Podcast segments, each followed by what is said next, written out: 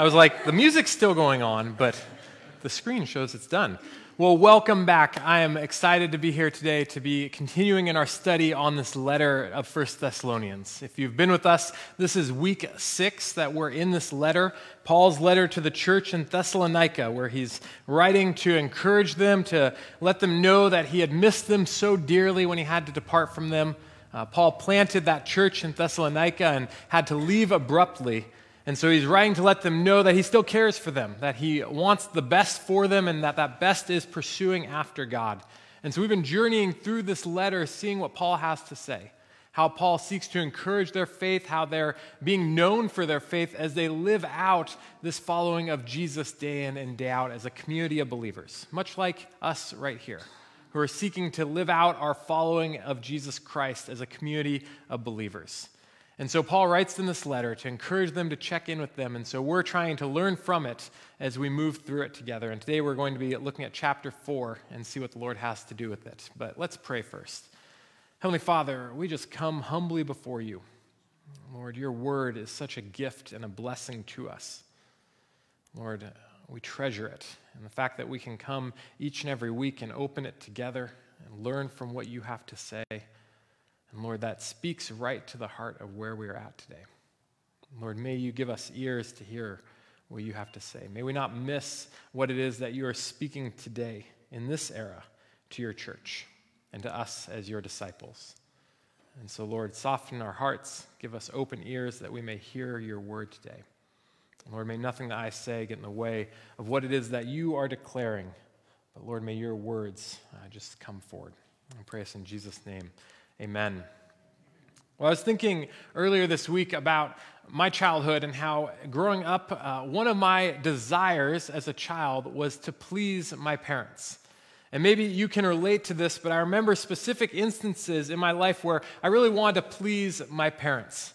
I remember in church when I was a young child, my mom worked as a hall monitor at our church, and my teachers would tell me if I, dis- if I was not behaving, they would say, Jason, do we need to send you out in the hall with your mom? And that snapped me right away into behaving better because I wanted to please my parents. I didn't want to go out in the hall because I knew that that would not please my mom if her son got kicked out of Sunday school.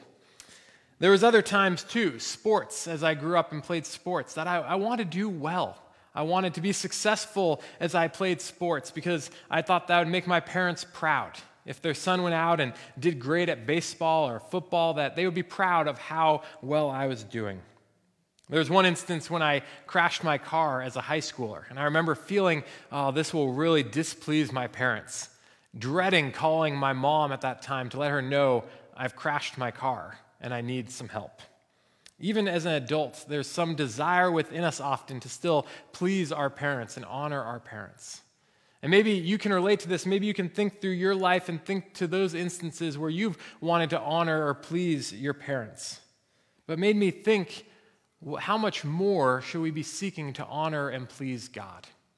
Our heavenly parents, or our, sorry, our earthly parents that we've been given are to represent Christ and God in our life, and yet, as we want to honor them, even more so should we desire to honor God, our Heavenly Father. But what does it really mean to please God? What does it really mean to make God proud as we go about our lives here on this earth? As we seek to follow the ways of Jesus, how do we please God? How do we honor him with our lives? And so that's what we're going to be looking at today. If you would turn with me to chapter 4 of 1 Thessalonians, you can grab a Pew Bible if you didn't bring your own Bible, or it'll be up on the screen, or you can find it on your phone on an app. We're going to be looking at 1 Thessalonians chapter 4 at what Paul has to say about how we seek to please God with our lives. And there's a lot in these eight verses we're going to be looking at today. And it's pretty deep and meaningful stuff that Paul digs through, and yet it's so important for the church today. And I've been wrestling with it all week how to best approach this, how to best get into this word that Paul has for us. And I think that the Lord wants to use it to speak to us today, to show us what it means to follow Him in our culture and in our era that we find ourselves in. 1 Thessalonians chapter 4, starting in verse 1, Paul says, Finally, then, brothers, we ask and urge you in the Lord Jesus that as you receive from us how you ought to walk and to please God, just as you are doing, that you do so more and more. For you know what instructions we gave you through the Lord Jesus. So, Paul starts off chapter 4, and he's making a little shift in what he's doing. And he, he uses this word finally to begin this section. But Paul kind of uses it like a preacher who says uh, that they're almost done and then they keep preaching for another 15 or 20 minutes. Like they say in conclusion, but then they keep going, and you're thinking, I thought this was the conclusion.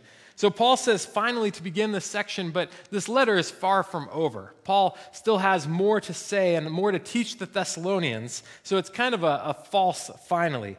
But it marks a transition in the letter, a transition from Paul's joy at the good news of how the Thessalonians are doing and their steadfast faith and love that they're exhibiting to the importance of what's coming in Paul's instructions. So, Paul's been celebrating how they're doing, and now he's starting to give them some instructions for what it means to live out their faith. And Paul says, We ask and we urge, which conveys the importance of what's coming. He uses these two words to let them know take note. This is important stuff that he's about to talk about. And the same is true for us today. That it's important when we see Paul here say, We ask and we urge you that there should be a pause that we should pay more attention. Our ears should kind of perk up that what is Paul going to say here?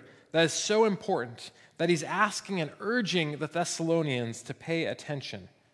And it's because the implications of what Paul is saying are deep for our faith and for our life. And Paul reminds them that he's already taught them these things. These are not new concepts that he's unpacking for them. But these are things that Paul has taught to them when he was currently in Thessalonica on how to walk and how to please God. And Paul uses this metaphor of walking multiple times throughout his letters in the New Testament. And it's a, common metaphor he uses to convey uh, the listener an ongoing daily endurance that's required in following Christ. You see, following Christ is not just a decision that we make once in our life and we say a prayer and check, we're done. Now we can go about our lives until we die and we'll have eternity in heaven. But following Christ is a daily occurrence. It's a daily commitment to die to ourselves, to pursue God's will in our life, to put aside me and to seek after Christ. And so it's something that we strive to do daily, ongoing. And Paul lets him know to, to do this, to walk and to please God. And the idea of pleasing God here is not an attempt for the Thessalonians to try to earn their salvation, because they're saved by God's grace. But rather, Paul wants them to know that because of this grace they experience, that their response, because of the grace they experience, should be to live in pursuit of being set apart. That they would walk to please God, a pursuit of holiness that's found in spirit empowered sanctification, which is pleasing to God. And so Paul is urging the Thessalonians that they would do this, that they would implement these things into their life, and in doing so, that their lives would walk and please God. And it isn't that the Thessalonians aren't doing any of this. That's not what Paul is saying. We see at the end of verse 1, Paul says, just as you are doing. So there's some element of we know that the Thessalonians are putting these things into practice. They've been instructed in these things by Paul and his companions, and they've been doing them, but Paul wants to encourage them in their pursuit that they would do these things more and more. That they would not just stop with what they've been doing, but they would continue forward doing this. And it's a great encouragement for us too, as many in this church are pursuing after the Lord and seeking to walk in his ways. That's not that there's a critique that we aren't doing these things, perhaps. But Paul wants to encourage us to do them more and more. Makes me think of, you know, reading your Bible. That it's not that you're not reading your Bible, but that you would be encouraged to continue to do it more and more. That you would pray more and more. That you would serve more and more. That you would mentor others and disciple them more and more. That you would submit your life to Christ more and more each and every day. Paul reminds the Thessalonians in verse 2 that as they seek to walk and please God, they know the right path to faithfully doing this. Paul has given them the instructions when he previously was there in Thessalonica as to what the Lord had commanded Paul to tell them. And he's laid that out for them. He's shown them what it looks like to follow Jesus. And now he's just kind of reiterating it and reminding them of what it is. It isn't that they're going about blindly trying to follow the ways of Jesus, hoping to get it right but they have the instructions, they have the ways that they are called to live properly as disciples of Jesus. While Paul has said that he's already taught the Christians in Thessalonica what it looks like to follow Jesus, he's going to expand upon that in verse 3. And we find that Paul launches into this section of instructions of how one seeks to walk in a way that's pleasing to the Lord. Look with me at chapter 4, verse 3. Paul says, For this is the will of God, your sanctification, that you abstain from sexual immorality that each one of you know how to conduct, sorry, how to control his body in holiness and honor, not in the passion of lust like the Gentiles who do not know God, that no one transgresses and wrongs his brother in this matter, because the Lord is an avenger in all these things, as we told you beforehand and solemnly warned you. So, Paul here shifts into this section where one can know how to walk and please God by understanding the will of God. If you are wanting to please someone, you need to know what it is that they want. You can't just guess and hope that you get it right. But if you want to walk and please God, then you need to know His will. And there's an importance in understanding what the will of God is for us, what God desires, and how we can walk in His ways and please Him. And thankfully, God has given us that right here in the Bible. He's given us an instruction manual to follow to seek after his ways so that we may know what it is that the will of God is. But the will of God should be a driving factor in our lives. This should be at the forefront of our minds that we are seeking to honor God's will in our lives. That our lives are more about God's will than my will. That they're more about what pleases God than what I desire. That they're even about what breaks God's heart more than what breaks my heart. And so we want to know what it is that pleases God. And Paul lets us know here that the will of God in our lives is our sanctification. Sanctification is that idea of to be washed, to be cleansed and consecrated, set aside for a special purpose. As Christians, it's that process in which God is transforming our lives. He's making us fit for a holy purpose and making us more and more like Him. This includes a change of heart, a change of desires within us as we become more like Christ, a desire to serve and to love God, and a submission to His authority. These are all part of that process of sanctification, of becoming sanctified as followers of Jesus. Paul writes that the will of God is for us to be sanctified, and that this occurs by abstaining from sexual immorality. Now, this isn't the only way or the only element of sanctification. And, and don't hear that in this text that Paul's saying that the only thing we need to worry about in sanctification is sexual immorality. But Paul's honing in on that with this letter in this moment. There's other aspects to our sanctification. There's other aspects that we should be pursuing as followers of Christ, seeking to live as holy, set apart disciples of Jesus. But in this text, in 1 Thessalonians 4, Paul's choosing to hone in on this one aspect of the Thessalonian sanctification, which is sexual immorality. Paul writes that it is the will of God to abstain from sexual immorality. Why would Paul speak of this? Why would he make a big deal about it and hone in on this with the Thessalonians? Well, it's because this was an issue in the Roman Empire that was occurring. It was something that was prevalent throughout their region, throughout the whole Roman Empire. Sexually immoral behavior was endorsed by the Roman Empire, encouraged by the Roman Empire. I was reading this week in some commentaries that defined what was occurring in Rome at this time. That during this period, wives in Rome were expected to remain faithful in marriage, but husbands were not held to the same standard. And thus, husbands would often have affairs with other women outside of marriage. Young men were encouraged to be sexually active prior to marriage. Cities were famous for their prostitutes, especially those who were on major trade routes, such as Thessalonica. It was on a major trade route, it would have had lots of people coming in and out of the city. And some members of the church, having been Gentiles and participated probably in these Roman sensualities prior to coming to Christ, likely still felt an addictive pull to such things. And as I read about those elements of Rome and, and that culture, I couldn't help but feel that it was familiar to our culture today, to the things that we see on TV, the things that we see in our cities, the things that are encouraged. And so, Paul, in this letter, is not just speaking to the Thessalonians, but he's also speaking to us today. That this is just as relevant for where we are at today here in Springfield as it was when Paul wrote to the Thessalonians back during the Roman Empire. And Paul uses this term when he says sexual immorality, he uses the Greek term porneia which referred to not only sexual immorality, but it covered adultery, fornication, and other sexually immoral aspects. Essentially, what Paul is saying here is he is forbidding any activity outside the bounds of a heterosexual marriage.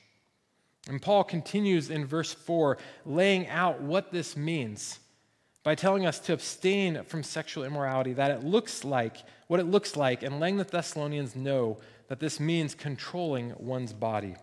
In verse 4, there he says that each one of you know how to control his own body in holiness and honor. You see, the idea here that Paul is getting at is that if we are to seek God's will for our lives, that this will mean that we are seeking to abstain from sexual immorality by controlling our bodies and our desires. And this is extremely important in our culture today, that we hold to Paul's instructions. There are so many who will tell you to pursue whatever makes you feel good, to do whatever you want, and they'll encourage you to express your sexuality however you want, whatever you desire. And yet, this is not God's way. This is not what it looks like to live in the will of God, and it is sinful. We must seek to hold to the standards of sexuality that we see laid out in Scripture. This means that we uphold marriage as being between one man and one woman it means we uphold that sex is created to be expressed only within a monogamous marriage. It means that we must uphold that anything outside of this is not God's will and thus is sin. And this includes adultery, homosexuality, pornography, and even the books we read and the things we watch on TV. My heart breaks for how far we've come as a culture in the last 30 years for how far we've strayed from God's intention for us as Christians and as followers of Him.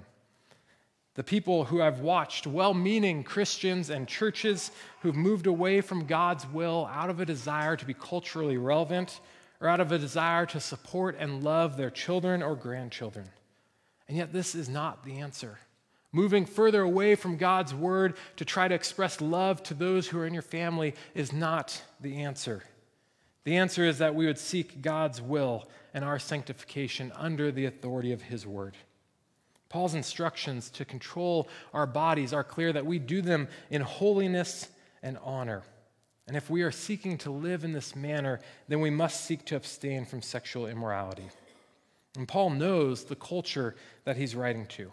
He knows the society that the Thessalonians live in and relates this call for holiness and honor with the opposite way in which the Gentiles are living in passions of lust. Paul anchors that the Gentiles live this way because they do not know God. Thus, there should be a difference in how we live if we do know God. If we have come to a saving faith, it should change how we live our lives. And not only does living in sexual immorality put us outside the will of God, but it even impacts our relationships with others. In verse 6, Paul says uh, that no one transgress and wrong his brother in this matter, because the Lord is an avenger in all these things, as we told you beforehand and solemnly warned you. You see, Paul warns the Thessalonians to be careful to not transgress and wrong his brother. Paul knows that things like adultery impact the lives of others, not just those who commit it, but that there is a ripple effect when we live in sin that is far reaching. Spouses and families are impacted, and thus a wronging of one's brother. The ESV expository commentary states that many are trespassed against any time someone pursues their lustful desires. Certainly, one's spouse and children, whether present or future, but also the other person in the sexual act and all of their own family relations, and even Christians in the community among which they worship. You see, Paul makes it clear that we must be aware of how we wrong others because the Lord is the avenger of all things. And Paul's already solemnly warned them about this. This isn't new information. He's told them the importance of this before. But Paul knows that there are dire consequences of ignoring God's instructions concerning sexuality. Sex was created to be within the context of marriage and a joyful gift in its proper place. But outside of the marriage of a husband and wife, sex brings injury to others as well as judgment from God. And this is why Paul is saying it's so important, because there is an eternal significance at play in how we pursue following God's will in our lives. And this is why we must stay true to Scripture and not bend Scripture to the whims of culture or to the whims of even family members. Because it doesn't lead down the path of life, but it leads towards judgment and destruction. The good news, though, is that God has not left us alone in this task. He has called us and equipped us to follow His will. Look at how, how Paul concludes this section in verse 7 and 8 with me. Paul says, For God has not called us for impurity, but in holiness. Therefore, whoever disregards this disregards not man, but God, who gives his Holy Spirit to you. You see, the call that Paul has expressed here for abstaining from sexual immorality is not Paul's call. These aren't the Apostle Paul's words or his opinion about how we are to live, but this is God's call upon our life. This is God's will for believers and for all mankind. God has called us, and Paul informs the Thessalonians, not for impurity, but for holiness. Made me think of 1 Peter chapter 1, verse 14 and 15, which says, As obedient children, do not be conformed to the passions of your former ignorance, but as he who called you is holy, you also be holy in all your conduct. And Paul says there at the beginning of verse 8, he uses that word therefore. So he's saying everything that's come before that because of what all that Paul has talked about, that we are to walk in the way that pleases the Lord, that we are to know the will of the Lord, that we are to seek sanctification, that we are to abstain from sexual immorality, and we're to seek to control our own bodies and to not wrong each other with our sexuality. That because of all of this, whoever disregards this disregards not man, but God. You see, Paul wants to anchor all these instructions not in who he is, but in who God is, that this is God's revealed plan for humanity. Paul is saying that we don't have the excuse of saying, well, we don't know God's will or we don't know what God would have us do in this instance, but that we know the expectation for seeking sanctification in our life and following God's way. And if we choose to live in a way that is different than taught in Scripture, we're not just ignoring the Apostle Paul's commands, but we are ignoring the commands of God. There's a weight in this statement from Paul that he wants the Thessalonians to be aware of the eternal significance to these things that he is saying. But the good news, though, is that we are given the gift of the Holy Spirit in our lives when we profess faith in Jesus Christ as our Lord and Savior. And the Holy Spirit helps us to walk in God's ways helps us to have the strength to obey even when it is difficult, and to correct us when we make mistakes. You see, this is the good news that even in the midst of all of this, that we serve a gracious God who will continue to forgive us when we submit our lives to him. And the process of sanctification that Paul is calling us to, it's a lifelong process. It's one that is continuing to be at work in us each and every day as we seek to follow Christ. Now, this doesn't mean that when we sin, we just give up and we say, I'm just going to live in my sin because I can't get control of it. And I'm just always going to struggle and wrestle with that sin. So it's not even worth fighting. But it means that daily we seek to die to ourselves, to be reliant upon the Holy Spirit, to seek the will of God, and to continue the process of becoming more and more like Him, to be refined by Him in all areas of our life. And it is through the Holy Spirit that the Thessalonians might walk in holiness. It is by the power of the Holy Spirit in our own lives that we may live in holiness as well.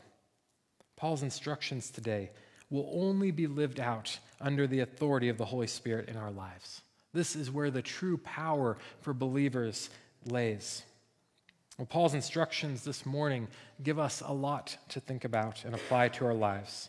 We live in a culture today that would argue against everything that I've spoken of today. And yet, I have made a case today that this is the way God intends us to live. It is the best way to live our lives. So, how do we move towards living in this manner? I believe that it will first and foremost require us to make it our mission as disciples of Christ to pursue holiness. I was reading this week about an animal called an ermine, which maybe you've heard of. It's a small white animal, and it's known for its snow white fur in the winter. Instinctively, this animal protects his white coat against anything that would soil it. And fur hunters will take advantage of this unusual trait of the ermine. They won't set a snare to catch him, but instead they find his home, which is usually in a cleft in a rock or a hollow in an old tree and they'll smear the entrance with grime and the interior with grime. And then the hunters will set their dogs loose to find and to chase the ermine. The frightened animal will flee towards its home, but he won't enter his home because of the filth. Rather than soil his white coat, he's trapped by the dogs and captured while preserving his purity. You see, in our lives, we must be like an ermine that we seek purity in what we do, that we seek to pursue holiness and make it a priority to hold that as a high, uh, high importance in our lives, that we pursue it with our entire being. This should impact how we speak, how we live our lives, what we consume, and how we spend our time. Should be under the umbrella of seeking to pursue holiness. D.L. Moody one time said, It's a great deal better to live a holy life than to talk about it. We are told to let our light shine, and if it does, we won't need to tell anybody it does. The light will be its own witness. Lighthouses don't ring bells and fire cannons to call attention to their shining, they just shine. So, how do you know if you're growing in holiness, if you're striving to become more holy in your life? Well, one test of holiness is that you will also be growing in humility. Humility before God and humility before other men and women should be a marker in your life as you grow in holiness. Andrew Murray said that humility is the bloom and the beauty of holiness.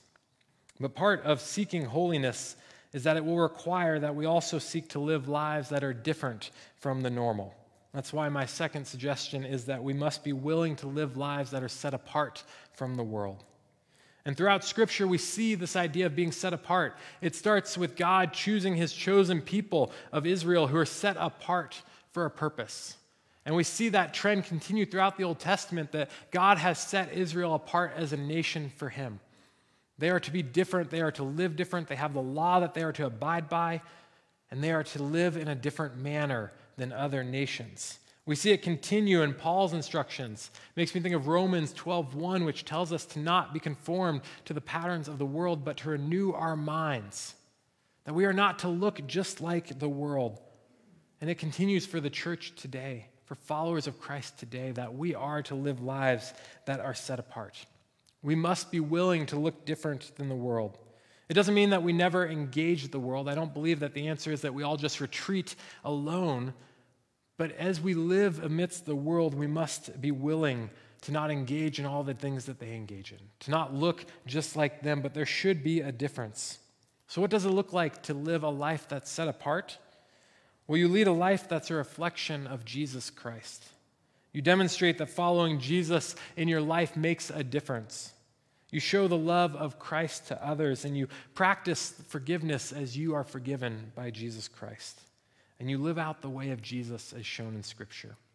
I guarantee you that if you seek to adhere to the words of Scripture and submit your life to the way that Jesus lays out in Scripture, that your life will look different than the world. That your hope will be different than the world, that your convictions will be different than the world, that you will be different than the world as you set yourself apart, seeking after the Lord and seeking to grow in Him. And lastly, we must recognize the eternal significance of these things that Paul is speaking of. And we must repent, for judgment is coming. It's something we don't like to talk about a lot in this day and age. We, we reference old sermons, perhaps in the, back in the day, where people preached about sinners in the hands of an angry God, but we don't like to talk about judgment and repentance. And yet, repentance is foundational to who we are as disciples of Christ.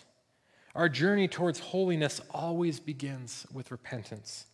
But repentance isn't just something we say, they're not just words that we say, but it is how we lead our lives after we are changed. It's the idea of turning from the way we are going before, repenting and turning and heading in a different direction as we confess our sins and repent to the Lord and experience His forgiveness. A picture of repentance lived out that I want to share with you today is about Robert Carter III. He was part of an elite society in colonial America, which consisted of George Washington, Thomas Jefferson, Patrick Henry and Robert Carter III. Carter was the richest among them and owned more slaves than Washington and Jefferson put together, almost 500 of them. He owned a textile factory, about 20 plantations, a commercial bakery, and one fifth share of the Baltimore Iron Works. But in June of 1777, while suffering from what he later described as a fever heat from a smallpox inoculation, Carter experienced what he called a most gracious illumination of his spirit. Unlike the conversion of many, though, Carter's conversion went beyond pious sounding words. To begin with, the slaveholder who never intervened in overseer's disciplining of his own slaves was now beginning to defend them openly. He caused a scandal when he told an overseer to return a slave's property to him based solely on the word of the slave. And even more scandalously, he began to worship at an integrated congregation. And then on September 5th, 1791, Carter reached the conclusion that his faith required him to free all of his slaves, the largest number of enslaved human beings ever freed in America by anyone. Not only did Carter arrange for the slaves' freedoms, but he also made provision for their support during their transition to freedom. Some of his peers, including Thomas Jefferson and other signers of the Declaration of Independence, objected to Carter's actions as subversive to the colony's social balance and racial relations, and potential backlash by white workers against their new competitors for wage labor. Even so, Carter believed that his freedom compelled him to share that same freedom with all people. You see, as he repented, there was a change in how he lived. There's a change when we come to the Lord and when we repent of our sins. And repentance is so important because it's the first step in experiencing the grace of God. That is only when we recognize that we are sinners, that we are broken men and women, and we know that all have sinned and fallen short of the glory of God. There is no one on this earth who is not a sinner. And when we recognize that, and we turn to God and we repent of our sin and we ask Him to forgive our sins, that then, when we experience that forgiveness, we begin that path towards holiness. God's will for us, sanctification, that we would be sanctified in Him, that He would make us holy by His power, by His strength, not by our own doing, but by the grace of God. And so we live out this repentance in our lives as we pursue God with our whole being. And we encourage those around us who have not repented that they need to turn and repent and turn to Jesus as their Lord and Savior. Paul's words today are meaningful in this day and age. They're countercultural to what the world will tell us, and yet they point to the key of life, which is Jesus Christ Himself. There is no other way to live. There is no other way that will bring freedom and life except through Jesus Christ. I want to close with a word from Richard Baxter, a Puritan preacher who wrote that holiness is nothing else but the habitual and predominant devotion and dedication of soul and body and life, and all that we have to God, and esteeming and loving and serving and seeking Him before all the pleasures and prosperities of the flesh. So may you be encouraged this week as you go out here to seek God in all that you do, to seek to grow in holiness, and to allow the Holy Spirit to guide you in that endeavor. Let's pray. Gracious God, thank you for your word today. Lord, thank you that you have spoken to us and that you will continue to speak to us as we draw near to you. So, Lord, guide us towards holiness in you. Lord, where there is sin that needs to be dealt with, we pray that you would bring it to our mind, that we would confess it, and that we would experience your forgiveness. So, Lord, do your work within us, purify us, and make us more and more like you, that we would reflect you to those around us and that when that day comes, Lord, when you finish the process of sanctification in our lives, that it would be such a time of rejoicing and such a time of humility before you as as a gift that you alone can give us. So we place ourselves in your hands today, trusting in your provision, trusting in the process that you are doing in our lives, and submitting our lives to you as our Lord and Savior. And pray us all in Jesus' name. Amen.